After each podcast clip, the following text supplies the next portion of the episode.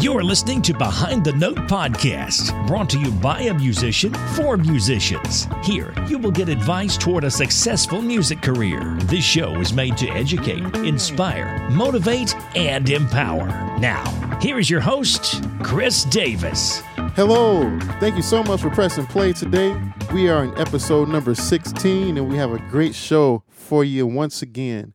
I would like to start the show by sharing some stats with you I discovered that Behind the Note is being listened to in 20 different countries. I wanted to share the list very quickly United Kingdom, Iraq, Turkey, Indonesia, Czech Republic, Belgium, France, Austria, Japan, Russian Federation, Georgia, Poland, Germany, Spain, Brazil, Mexico, Sweden, Saudi Arabia, Slovenia, and of course the United States. And I said Georgia, and that's not the state in America, but the country Georgia, which I didn't even know existed. I need to get better at geography, I suppose. However, I just want to say thank you to all of you who are pressing play each uh, each and every day. Thank you so much. And now it's time for me to introduce today's guest. Today's guest has performed with many great musicians, including Vincent Gardner, Sean Jones, and Bernard Harper. Downbeat magazine called him a commanding singer, steeped in tradition but with modern sensibilities. It's my pleasure to introduce to you today our featured guest, vocalist Milton Suggs. Thank you, Milton, so much for joining us on the show today. Hey, Chris, man, it's my pleasure. Thanks for having me. Well, you know, I want to get right into everything uh, by asking you, how did you get into performing music? Well, I did it, you know, kind of intermittently uh, as a child, you know, through some music programs in school back when they still had that type of stuff. I just I got serious about it after high school. That's when I decided I wanted to, you know, focus on it. Uh, my father's a bass player, so I kind of have a have a musical legacy in my family. My grandfather's a singer as well, was a singer. And I have, you know, my godfather was a pianist, Willie Pickens in Chicago. So this is just kind of a musical lineage that I have. And it, I just, you know, developed an interest for it once I uh, got out of high school and started to think about what I wanted to do with my life. So, what was it about music that was attractive to you that made you make the decision to pursue a career in music? Uh, that's kind of tough. I mean, I'm a, uh, I guess I've kind of been a pretty artistic type of person. Um, you know, you know, writing and you know, I've always wanted to draw, but you know, I think music has just been it proved to be more of the uh, my speed. You know, it, it, resonated with me most, and you know, it's just something I always always enjoyed listening to, and so I figured, you know, being able to make it or learning how to make it would kind of be the the best of both worlds. You get to listen to it and create it, and you know, be involved in a creative process that is fulfilling. Yes, that's very true. So I read on the internet that you are the winner of the MCG Jazz competition. First of all, congratulations on that. Oh, appreciate appreciate that, man. That was a fun fun competition. I wanted to ask you actually, what is that? Because I never heard of it. this was actually the first year um, uh, we that we did it in uh, 2000. We we the competition was held at the end of 2013. I think that was the first one, the Gentleman MCG Jazz Gentlemen Sing competition in Pittsburgh, hosted by the Manchester Craftsmen's Guild out there, which is a really cool organization. You know, they have a lot of con- uh, concerts that they put on. A lot of guest artists have come through there, and uh, Sean Jones directs the uh, Pittsburgh Jazz Orchestra, which I believe is housed at that location. And you know, because when I went out there, they they actually did a Christmas concert, and uh, Freddie Cole was a guest artist, and he was also a guest judge for our competition. So you know, they they do a lot of good, excellent work out there. Wow, that really sounds like it. I mean, you got Freddie Cole and, and Sean Jones that are a part. Yeah. And then you have great competitors as well as yourself. Do you know any of the people that you were competing against? Yeah, Benny Benack. He's a trumpet player and a, uh, a vocalist, and um, Tak Iwasaki. he's a great great vocalist as well. So it was us three that it was narrowed down to out of um, a bunch of YouTube submissions. Oh wow, based on YouTube. Wow. Yeah, so you know, people just submitted two clips. One was the uh, required piece of um, a rendition of "It Could Happen to You," and the other one was a uh, selection of our choice. Now I'd like to ask you. I'm interested. I talked to Marquis Hill about this a little bit. What? Why did you compete? What was your reason for doing that at at this point in your career? Actually, people had kind of suggested I do it. I think um, like I had been notified about it earlier in the year, and I actually I wasn't going to do it. I mean, I have a I have a love hate relationship with the idea of competitions, like jazz competitions, and so I actually I wasn't going to do it, and and it uh, it was actually I think the night before the deadline, I was at a jam session. I was well, I was at Smoke um, after uh, my friend Will Delisfort, no Nickel and Dime Ops, uh, hip hop jazz fusion type of band in uh New York where they have where they do a, a late night set at Smoke Jazz Club every night, and you know we were just basically having a session afterwards, and I was like, you know, I should record the video for uh, this competition. So I did it, and I submitted uh, my music, and you know it was I ended up getting selected as a finalist. So that was that was kind of the motivation. I don't think it was necessarily a premeditated type of thing for me, but it was you know it was just it was it was fun. It was a fun experience either way, and um, you know, it proved to be a good experience. Right on. So, I also learned about the ML, MLK More Than a Dream concert that you put on at yeah. uh, Dizzy's Club, Coca Cola. Yeah, yeah, that was a uh, this past um, Dr. King holiday, and yeah, we did that. I think that was January twenty first. So yeah, I wrote a, a bunch of uh, music as a tribute to Martin Luther King and had some of his speeches intertwined within the music, and it, it was a really nice concert. And uh, I'm actually looking forward to being able to perform that again because that was the uh, basically the premiere. So that sounds beautiful. Did you record that? Um, yeah, I have some clips from it. I have about four videos from it on my website, miltonsuggs.com so yeah, we recorded it, but I definitely wanted to uh, do it as a, you know, that was more of an informal recording. So once we, you know, work it out, work work some of the kinks out, and get and you know get it solidified, I really want to actually either go into a studio or do. I'd probably rather do a live recording. So perhaps next year, sometime we can perform it again, and I can actually do a, a real recording of it. That's what I'm talking about. That sounds very interesting, and I think it's going to be a, a great product when you complete it. So I would like to know how did how did Wynton Marsalis encourage you into a music career? Because I read that in your bio, and it sounded like I got the impression if it weren't for a few words that he gave to you, you might not be doing this today. Yeah, I, I probably I may not have chosen to go. I think I probably would have chosen to uh, follow the path of, of of as a vocalist Probably not when I did, maybe a little bit later. I know when, for a fact, when has encouraged a lot of people. You know, he gives lessons to a lot of young trumpet players, a lot of, you know, advice to up and coming musicians who are interested. So it was really just after a master class that I was going to DePaul University at the time. And after after our master class slash kind of performance with Wynton and Sean Jones and some other Lincoln Center members, you know, critiquing our performance, I spoke to him and uh, actually, I, I, ended up getting his number and called him on the phone. And, you know, we talked. And at that time, I was more into, I was really pursuing piano. Um, I was trying to become a pianist, but I was doing singing. I was singing as well.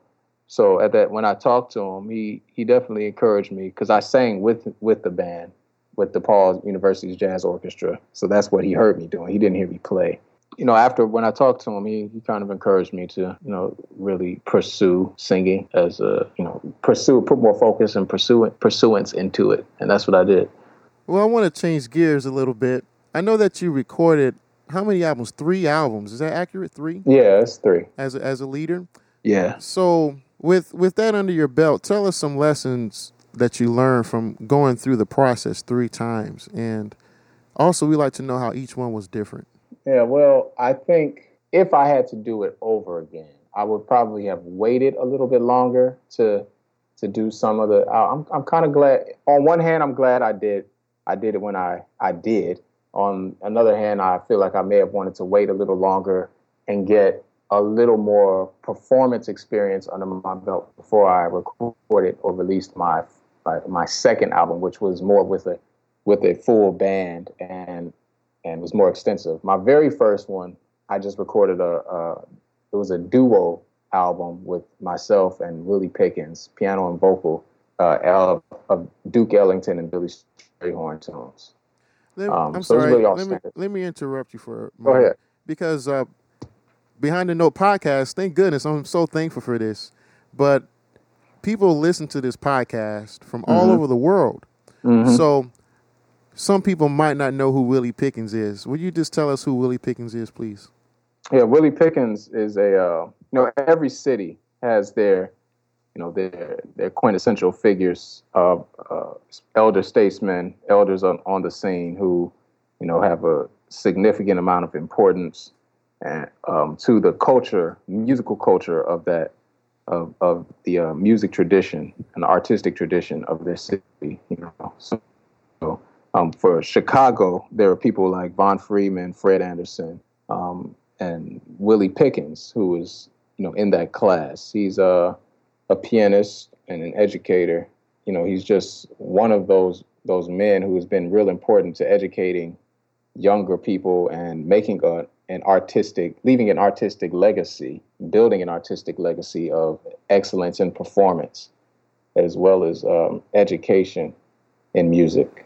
And if he and if he wanted to, he would be a world renowned pianist. Of course, yeah, most definitely. Uh, he played with he played with Elvin Jones, um, jazz machine machine for several years. You know, and uh, he chose to you know he chose to to focus more of his efforts in within the city of Chicago, you know, it, over the span of his, you know, his long career. And you know, he's raised a family, and he's definitely he's worked at Northern Illinois University, and he's worked at Ravinia with uh, other students. So you know, he's he's chosen to like make Chicago his home base in order to do what path that he wanted to pursue.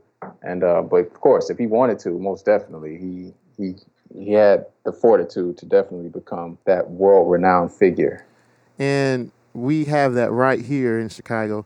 So I just wanted to paint that picture for people who don't know about him. So that was who you worked with on your first on your first release. Yeah. Okay. And so then uh, you said you wish you would have waited for the second. Yeah. On one hand, I mean, I, I did. I, I valued the experience of recording and going into the studio but on the other hand, I think that there was more room for artistic growth as far as my writing and performing ability that probably could have say that I could have waited and applied to uh, an album at a later date and definitely, you know, used, you know, uh, saved, I guess, saved my resources, put out a different album. But I'm glad that I released, you know, that I recorded. There is there is a value in in that recording experience of the the first album and the second album. So, you know, it's all you know, it all uh, adds up into creating a you know a learning experience, and it adds up into forming who you are artistically. So there's no regrets, but th- those are you know kind of uh, differing opinions that I might that I kind of hold sometimes. Like maybe I should have waited on this other album, or maybe or this first album, or you know, doing it at the right time. So, so did any? Well, I have two questions. How much yeah. time passed in, um, in between the first and the second? The first and the second, I actually released those in the same year.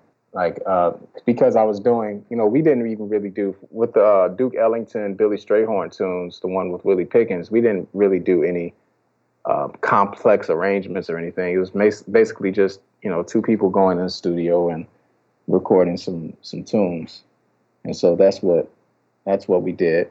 And uh, and what did that process teach you? It was really just, I guess, learning about the studio, how the studio works, uh, you know, how to how to record effectively, and you know how to you know I guess manage your time and resources in order to present the best product. That's true. I um that's very true. I used to listen to CDs and I would ask the question, how did that guy let that get through? Or why why did they release that when they could have? I mean, it's recorded. They could have kept it. Why did they let that go? You know. But that's what I said before I recorded. right. Yeah, because you can hear you can hear certain things, and then you realize, well, oh, maybe they didn't have time to fix that, or maybe they didn't have the money to come back. So I yeah, especially when you're doing stuff independently on your own, there is a lot of consideration into finances that has to go into what you're doing. Okay, so uh, really quick, tell us about the third recording Yeah. experience. Um, I'm really the third CD was Lyr- Lyrical Volume Two, and or not Volume Two, Lyrical Volume One. That was an album of my lyrics to different uh, like jazz standards, tunes by uh, Benny Golson, um, Wayne Shorter, and among others. And that's you know the vocalese tradition is a strong tradition in this music. You know with people like Eddie Jefferson and Jon Hendricks, you know paving paving the the way for that that was a um, an album that that concept lyrical the lyrical which is actually a series because i'm uh, intending to record another the second volume of that this year it's just an album of my own lyrics and arrangements of various tunes by these artists All right, I want to change gears on you a little bit. Um, Yeah. you, you recently left us in Chicago for New York City. right How long ago has how long ago did you leave? uh, i moved in at toward the end of 2012 so october 2012 Okay, so there's some people who are considering that move for themselves. And so I want to ask you, tell us about the, the transition process for you and how did you adjust? I was real fortunate to uh, actually have family in New York that I was able to rent a room from. You know, which which actually helped out a lot because you know rent prices are pretty ex- exorbitant in the city, so that helped. So I was able to rent a room for maybe a little bit less than I would would be paying normally, and I had some savings as well. So, but when I got out here, I was fortunate also to be able to pick up work pretty pretty quickly. As a vocalist, I think it's a little bit more difficult because the opportunities aren't as vast. I don't think as you know, as opposed to instrumentalists who are able to be called more often for different you know gigs within this particular genre. So the transition, it was sorry, rel- I'm sorry. And the, in the genre you're speaking of is jazz, correct? Yeah, I want to yeah. make that clear. Okay. Yeah.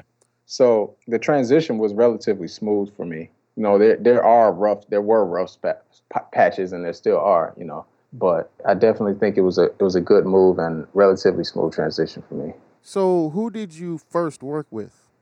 Um, my very first gig out there was under my own name as Smalls, which I think I, I that was around November. So within one month, you had your own performance at one of the premier jazz clubs in the city. Yeah, well, I actually came out a few times before I, um, you know, moved. Before I made the move, so I came out twice during that year. I came out once in April, and then another time in July, and then I came out again. Then I moved permanently in October. So I was able to, you know, kind of make some rounds. It also helps that I kind of had these projects available and I think I think and also the fact that I have stuff like a website up so that my music and what I do is accessible. So I think that's an important part of basically you definitely got to have your your business together.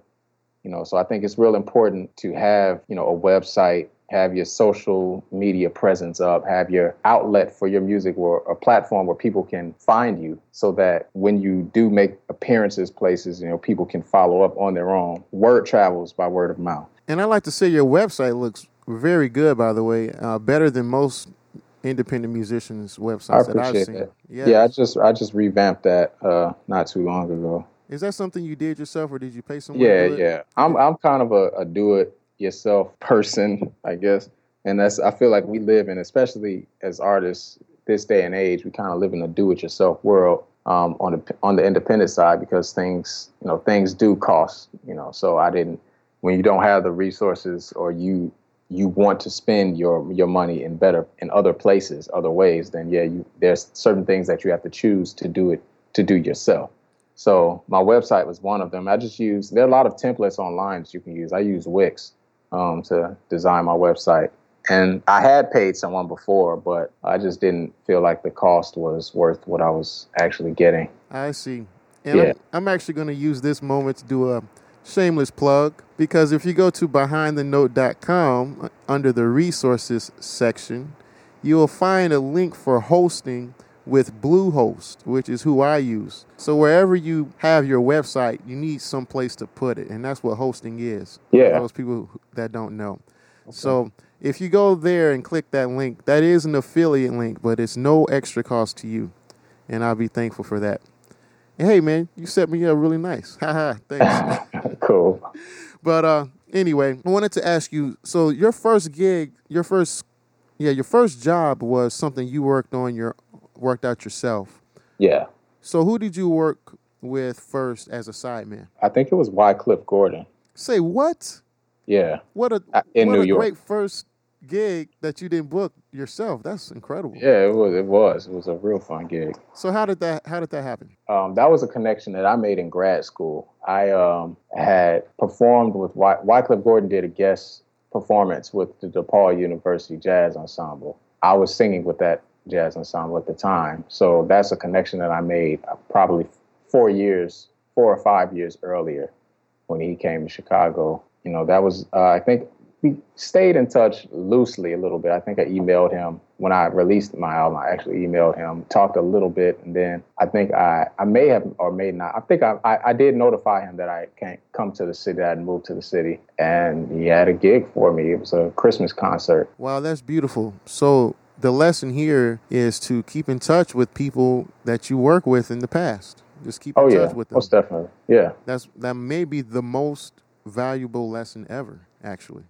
yeah. Uh, I think communication in general is it, and it's something that I've had to work on and develop, and something that I have not by far perfected. But uh, it's definitely something that I have realized the importance of. You know, just open communication with people, and not necessarily even on a social media level, because I think social media can sometimes be damaging to our perception of how we communicate with each other and the effort that we put in to communicating with each other. But there is a definite importance to communication amongst artists uh, in a on a in a real world level. I agree with you actually 100%. So, uh, one more, well, not one more, I have actually a couple more questions.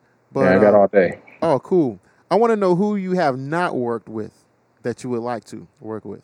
Every I really I've sat in with Roy Hargrove a few times, uh, different clubs. I was it was actually cool. I, I was able to sit in with him at the Van, Village Vanguard on one of his on one of his sets for a tune, and a few times at the Jazz Showcase when he's come. So I would really like to work with him on a you know a legit professional level. I would like to.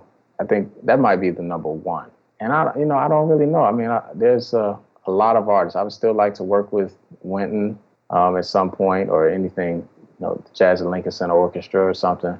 And you know just a whole host of people. You know I'm definitely definitely open to working with people who who kind of share similar creative vision or even those who may have a different one so that I can get another perspective. I would love to see you working with Wynton Marsalis. That would be a, a great fit, I think. I remember hearing, what's the name of that album? Uh, From the Plantation to the Penitentiary? Is that the name of it? yeah, yeah, yeah, with uh, Jennifer Sanon. Man, that was my introduction to Jennifer Sanon. Yeah, And, mine too. woo, I think that was the world's introduction, like really, because I think she, he, he, uh, he discovered her, or came upon her. Um, I think from an the essentially Ellington competition. So I think that's where like how they crossed paths. I think, but yeah, that was that was a she was she was a beautiful singing voice. So I want to take this time to point out another uh, teaching point. Uh, in this case, we're talking about Jennifer Sanon, who performed at a competition with her with her school, and as a result, was put on the platform for the world to to hear her. So I guess the lesson here would, would just be to uh, take advantage of every opportunity that you can, and always perform at your best. And then the next point would be what we already said, which is to stay in contact with the people that you meet and communicate with them. All right. So Milton, what is what is skip tone music?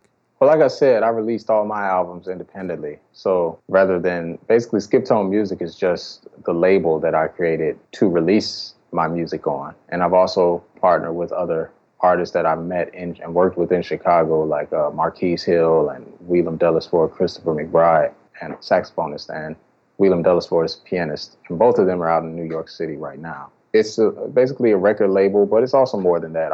I, my ultimate vision for it is to be an organization just for presenting music in various platforms, maybe not just recorded music, but live music as well. So it's a it's an organization that hinges upon the idea of like-mindedness among among people that you work with, you know.